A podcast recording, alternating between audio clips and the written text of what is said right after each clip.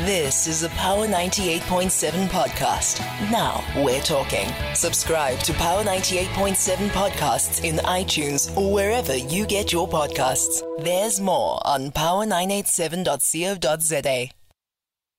From a feel-good story to not such a feel-good story. So food suppliers under the National School Nutrition Program say that their plans to deliver food to schools are on track. This is, of course, in KwaZulu-Natal, where it emerged last month that food was not delivered to more than 5,000 schools in the province. The National School Nutrition Program was cast into the spotlight when a company appointed as the main contractor to supply food to the schools failed to do so. At a media briefing yesterday, the Basic Education Minister Angie Motshekga addressed concerns regarding the failure of the program, saying there have been historic problems with it. Elijah Mhlanga is the spokesperson for the department. He's on the line. Thank you for joining us, Elijah Mhlanga. If you are, in very brief terms, explain to us what exactly went wrong with this particular contract in KwaZulu-Natal. Good morning, Titi. Well, it looks like a supplier who did not have experience or capacity to deliver the food was given the job to do it, and it did not happen as planned, which resulted in the chaos that we saw. Well, that should have been foreseen, surely. I mean, how did that happen in the first place, that a contractor with no experience was given such a massive and important project?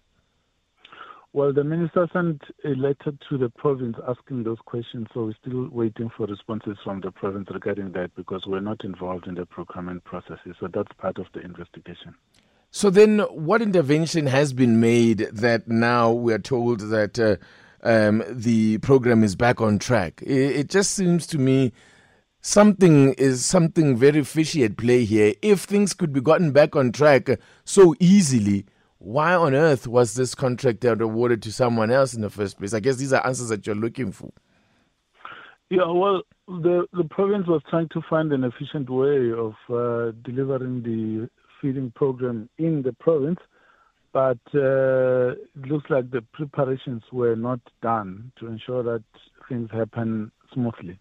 That's why we ended up with those problems.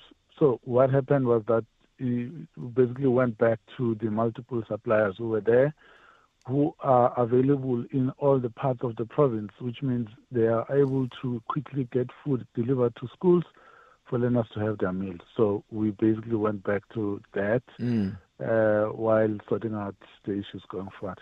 It's quite disingenuous for the department to say they were looking for an efficient way of delivering food, and they do so by hiring a contractor who would know with no experience to do this. Tell us what investigations are underway. We are told, I will read that the SIU were not receiving cooperation from the department here, who were giving them all kinds of red tape as to why they're not giving them support. Well, we heard about that at the media briefing when the journalist asked the question about that. We're not aware that the SIU is on the matter, and if they are struggling to get documents. The MEC was asked the question. She also said that she didn't know. So we left it at that.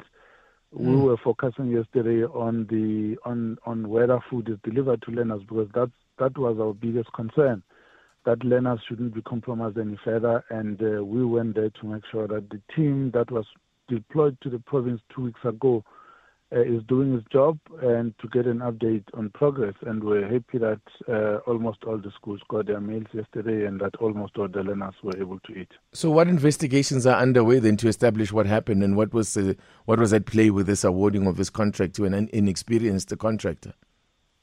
Well, in the letter that the minister sent to the province, there's a list of things that she wanted from them. She's asking for all the documents, but she's also asking for the rationale for changing, and whether adequate time was set aside to ensure that the implementation of the new model is smooth, and any other information that would be relevant for her to understand what actually took place.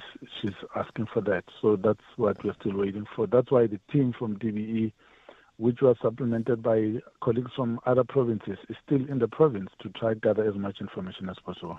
So are you comfortable then that was there any money that changed hands with this contractor? And would there be, because that would be the only reason then an SIU investigation would be required? Of course, you know, this matter has attracted public attention that all other entities of state that investigate these matters would be interested in obtaining information. I mean, it's not just the SIU. The AG as well, they would have an interest in the matter. So there's still those investigations to take place. The focus was just to make sure that we restore the feeding. Do you know, though, whether any payments were made to this company that failed to deliver? No, I'm not aware of any payments made. Okay, it sounds like there's a lot of unanswered questions yet with this matter. We'll leave it there for now then. Elijah Mhlanga, thanks so much for coming on as always. Thank you, today. Spokesperson of the Department of Basic Education. What do you make of that? You've been listening to a Power 98.7 podcast. For more podcasts, visit power987.co.za or subscribe wherever you get your podcasts.